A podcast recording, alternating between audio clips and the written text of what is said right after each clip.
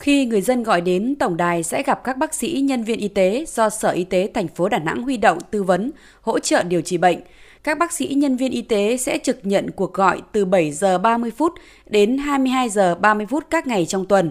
Trong trường hợp tất cả các bác sĩ, nhân viên y tế đều bận, cuộc gọi tự động chuyển đến tổng đài 1022 trực dự phòng để ghi nhận thông tin hỗ trợ. Khi cần hỗ trợ tư vấn chung, người dân bấm phím 1, hỗ trợ chuyên khoa nhi bấm phím 2, chuyên khoa sản bấm phím 3 và chuyên khoa tâm thần bấm phím 4. Ông Trần Ngọc Thạch, Phó Giám đốc Sở Thông tin và Truyền thông thành phố Đà Nẵng cho biết, khi F0 chủ động gọi cho bác sĩ để yêu cầu tư vấn, góp phần nâng cao hiệu quả hỗ trợ người dân thành phố trong việc khám và điều trị bệnh nhân COVID-19 cũng như giảm tải cho các trạm y tế cơ sở. Ờ, sở Thông tin Thông cũng ờ, cùng với Sở Y tế thì mở luôn kênh là cho người dân à, tự động gọi cho bác sĩ để bác sĩ tư vấn cũng giống như là họ F0 thì cần có diễn biến chi thì gọi cho bác sĩ sẽ tư vấn để mà xử lý nó kịp thời hơn.